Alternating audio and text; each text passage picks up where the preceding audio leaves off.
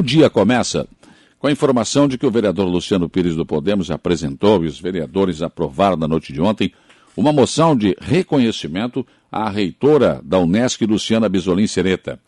A reitora esteve presente para receber a homenagem que foi aprovada por unanimidade dos vereadores. Os vereadores reconheceram em suas falas a parceria da Unesc com Araranguá, com a instalação do seu campus aqui na cidade. O autor da moção destacou também a disposição da reitora em atender aos municípios da nossa região com parcerias e propostas concretas.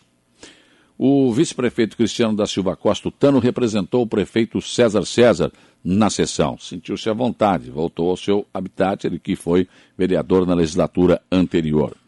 O prefeito do Arroio Silva, Evandro Scaini, representou o presidente da MESC, Moacir Francisco Teixeira. Mas a sessão teve a presença de diversas autoridades dos municípios da nossa região para prestigiar a reitora. O vereador Pedro Paulo de Souza, o Paulinho do PSD, aproveitou a presença da reitora para fazer um pedido. Segundo o vereador, a filha do ex-funcionário público de Aranguá, Joaquim da Silva Jesuíno, que faleceu em seu trabalho de iluminação pública, lembram? Mais conhecido como Passarim, estaria enfrentando dificuldades para manter em dia sua faculdade de medicina.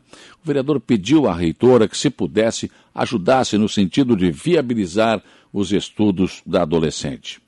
Em sua fala, a reitora agradeceu a todos os vereadores e as autoridades presentes a moção de reconhecimento. Citou a presença da primeira-dama de Araranguá, Dione César, e enalteceu o trabalho das mulheres. Foi aplaudida de pé por todos os vereadores e os presentes quando anunciou que atenderia ao pedido do vereador Pedro Paulo de Souza. Foi um momento de emoção na sessão de ontem.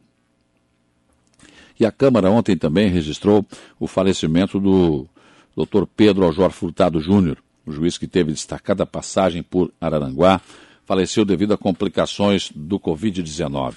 Ele foi mais uma vítima do Covid que acabou saindo do nosso convívio, né? Como outras tantas pessoas conhecidas, pessoas públicas, amigos e familiares que já se foram. Olhando para trás, a gente sente que realmente pessoas que poderiam ainda estar no nosso convívio não estão mais devido a esse vírus. Sindicato dos Servidores Públicos Municipais de Araranguá registrou ontem na Câmara o pedido para a retirada do projeto 020-2021 do Poder Executivo. O projeto apresentava várias uh, modificações na relação aos servidores, especialmente da educação. O sindicato é contra o fim das eleições para a direção das escolas do município conforme constava no projeto.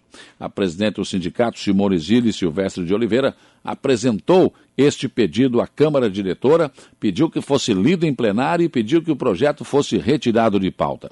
Mas o pedido não foi atendido pela mesa diretora, que colocou o projeto em discussão e votação. Foram apresentadas duas emendas. Uma emenda do vereador Nelson Soares da Silva, que suprime o artigo o parágrafo único do artigo 19 do projeto de lei, mas ela foi. Eh, e outra emenda do vereador Jair Anastácio e do vereador Bruno Teixeira Guimarães, que alterava o artigo 19 do projeto. A emenda do vereador Nelson Soares suprimia o parágrafo único onde o projeto apontava que os atuais responsáveis por centros de educação infantil terão prazo de um ano para o início da graduação. Foi reprovada essa emenda. A segunda emenda visava garantir o direito das comunidades escolares escolherem seus diretores através de eleição e não por indicação. Ah, essa emenda do vereador Jair Anastácio e do Bruninho também foi rejeitada. As duas emendas foram rejeitadas pela maioria dos vereadores presentes. Depois, o projeto, sem as emendas, também foi aprovado pela maioria dos vereadores presentes à sessão. No plenário da sessão de ontem, o governo municipal estava sem liderança. A líder do governo, Lena Périco, encerrou seu ciclo e o PSD deve indicar a nova liderança do governo na casa. Os vereadores Pedro Paulo de Souza e José Carlos da Rosa estão na disputa. A tendência é que José Carlos da Rosa, o Neno Fontoura, seja o novo líder na casa, segundo os encaminhamentos do PSD e dos próprios vereadores. E o PP de Araranguá deverá referendar uma candidatura a deputado estadual nas próximas eleições. O vereador Jorge Luiz Pereira, o Jorginho, está costurando sua candidatura a deputado estadual. O vereador que veio do MDB quando assumiu a Câmara como suplente na legislatura anterior, conseguiu sua eleição no último pleito, já na nova sigla, o Partido Progressista. A candidatura pode conflitar com a do deputado estadual José Milton Schaefer, que é de Sombrio, mas representa a nossa região, que, aliás, nunca teve um apoio maciço do PP em Araranguá em suas eleições. Esta semana deverá haver uma conversa do vereador com o partido, mas a candidatura estaria sacramentada. O governo do estado apresentou ontem mais um boletim sobre o Covid-19 e os números são animadores. Nós temos um total de 1.079.089 casos confirmados de Covid-19, mas nós temos 1.044.745 que estão recuperados e somam-se a esses mais 16.988 que permanecem em acompanhamento. Desde o início da pandemia, infelizmente, 17.356 óbitos foram causados pelo novo coronavírus. A taxa de letalidade se mantém em 1,61%. O número de casos ativos registrou uma diminuição no boletim de ontem, né? 1.195. E houve mais 38 óbitos na comparação com o boletim anterior, infelizmente registrou-se um crescimento de 1.033 na quantidade de casos confirmados. Já a estimativa de recuperados, 2.190, portanto, maior do que a quantidade de casos confirmados. Os leitos de UTI também tiveram seu índice de ocupação baixados mais uma vez. 86,8% é a taxa de ocupação, de ocupação.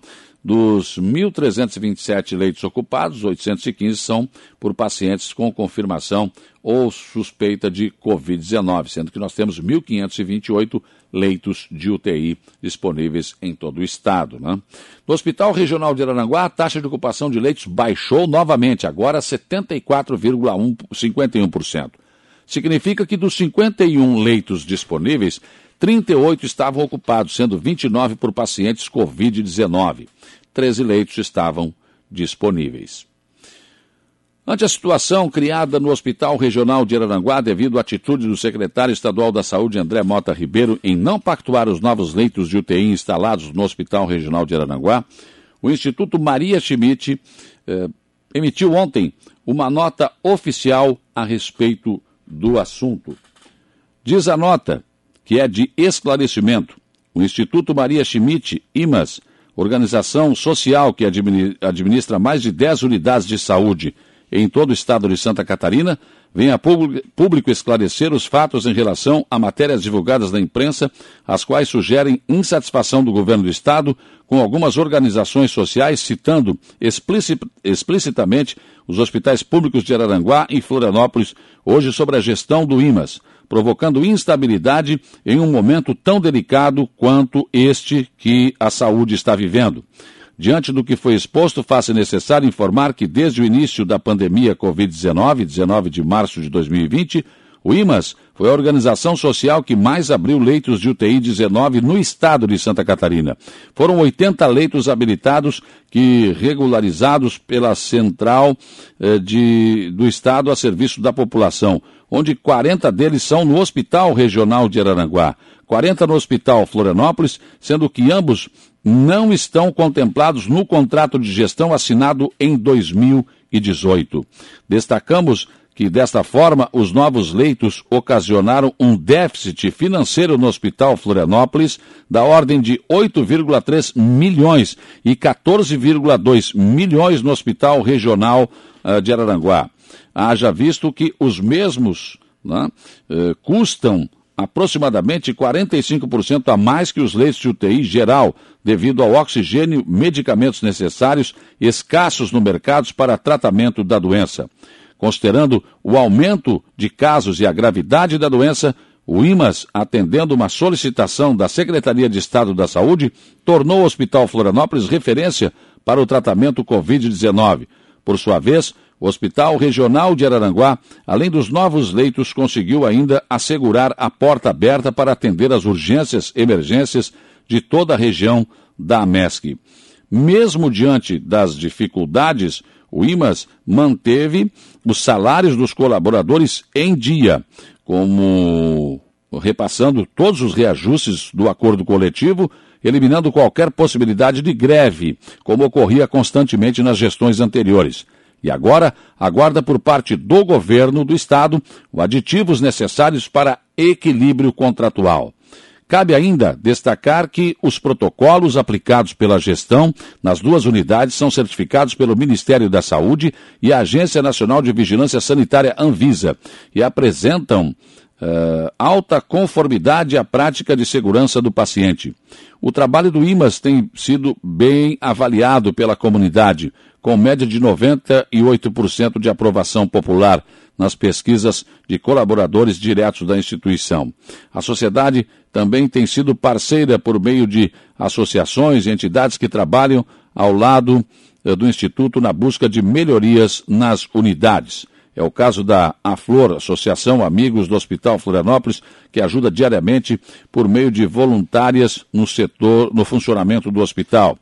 A situação eficiente do IMAS tem recebido apoio e aval dos parlamentares catarinenses, inclusive do líder do governo na LESC, deputado estadual José Milton Schaefer, que lidera a Comissão de Saúde na Assembleia Legislativa e auxiliou diretamente na abertura dos leitos de UTI Covid-19 junto à Secretaria de Estado da Saúde e os prefeitos da região da MESC. Em todas as suas falas à imprensa, reiteradamente aponta o Instituto Maria Schmidt como melhor organização que já comandou o Hospital Regional de Arananguá. Segue a nota dizendo: Portanto, entre tantos fatores e melhorias de fluxo também estruturais que ainda caberiam destacar, é inaceitável o descrédito de todo o trabalho que vem sendo realizado nestas comunidades da saúde desde o início da atual gestão e principalmente frente à pandemia do Covid. E é intolerável a ausência de reconhecimento a todas as vidas que estão sendo e serão salvas nesta pandemia, onde esforços sobre-humanos foram empregados, mas principalmente a ausência de reconhecimento daqueles colegas que perderam suas vidas nesta batalha. Diante disso, é imprescindível que o governo de Santa Catarina tome providências e não permita que as ações de melhorias retroajam, evitando rompimento, ah, rompimentos contratuais eh, desgastantes e novos contratos emergenciais, dos quais provocam medo, desgaste e fragilidade no serviço prestado à população. Já foi comprovada a necessidade de liberação dos devidos recursos para a continuidade da gestão do IMAS nas unidades. Assim, sendo, pede-se que não sejam colocados interesses alheios acima da vida de tantas pessoas que dependem desta entidade, quer sejam profissionais de saúde ou a população em geral. Outro sim, reiteramos o compromisso de prestar assistência a esses profissionais que tomam eh, que tornam possível o acolhimento humano à população, sempre baseados no respeito mútuo, tolerância e na transparência e na ética das relações. Essa é a nota emitida ontem pelo Instituto Maria Schmidt. Como disse ontem aqui no programa, ainda essa semana, a cobrança ao governo do Estado do que se deve ao IMAS deve ser judicializada. Mais detalhes nesta semana, evidentemente, isso está sendo preparado e deve dar entrada na Justiça entre hoje e amanhã. Ontem, nossa produção entrou em contato com o deputado estadual José Hamilton Schaefer para uma manifestação sobre esta situação que pode inviabilizar, primeiro, a permanência do IMAS na direção do Hospital Regional uma mudança que aconteceria em meio a uma pandemia né, e a não instalação de 10 leitos de UTI no Hospital Dom Joaquim de Sombrio. Pessoalmente, entrei em contato com o deputado via WhatsApp. O deputado apenas se limitou a dizer o seguinte, abre aspas, nunca presenciei uma situação como dessas. Tem que haver um entendimento entre eles, ou um esclarecer o que está acontecendo para a sociedade. Fecha aspas.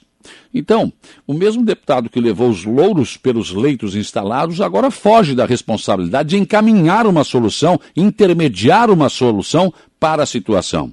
Não deveria esquecer que foi avalista dos leitos de UTI, uma vez que foram instalados e entraram em funcionamento, como estão até hoje, sem assinatura do contrato pelo governo do Estado. Como o governo não paga, ele é o avalista. Ou será diferente? Pensem nisso enquanto lhes desejo um bom dia.